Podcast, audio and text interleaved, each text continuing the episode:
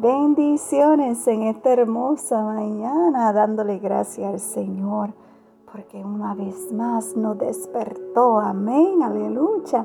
En esta hermosa mañana vamos a comenzar el día con un café con mi amado Dios.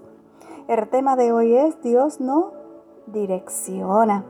Si vamos al libro de Proverbios capítulo 3, versículo 7, la palabra de Dios nos dice, no seas sabio en tu propia opinión. Teme a Jehová y apártate del mar. Sabes, el temor a Dios nos lleva a sujetarnos en humildad a su voluntad y, por consiguiente, nos aleja del pecado.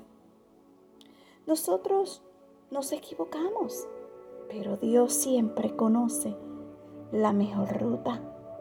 Confiemos en sus criterios, pues su plan es perfecto. Amén.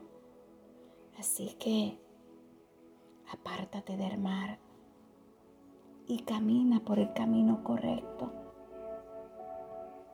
porque el plan de Dios es perfecto. Amén. Que Dios te guarde en este maravilloso día, ¿verdad? Y no solamente en este maravilloso día, sino todos los días. Te deseo un bendecido día, pero también te deseo un buen fin de semana. Será hasta la próxima semana.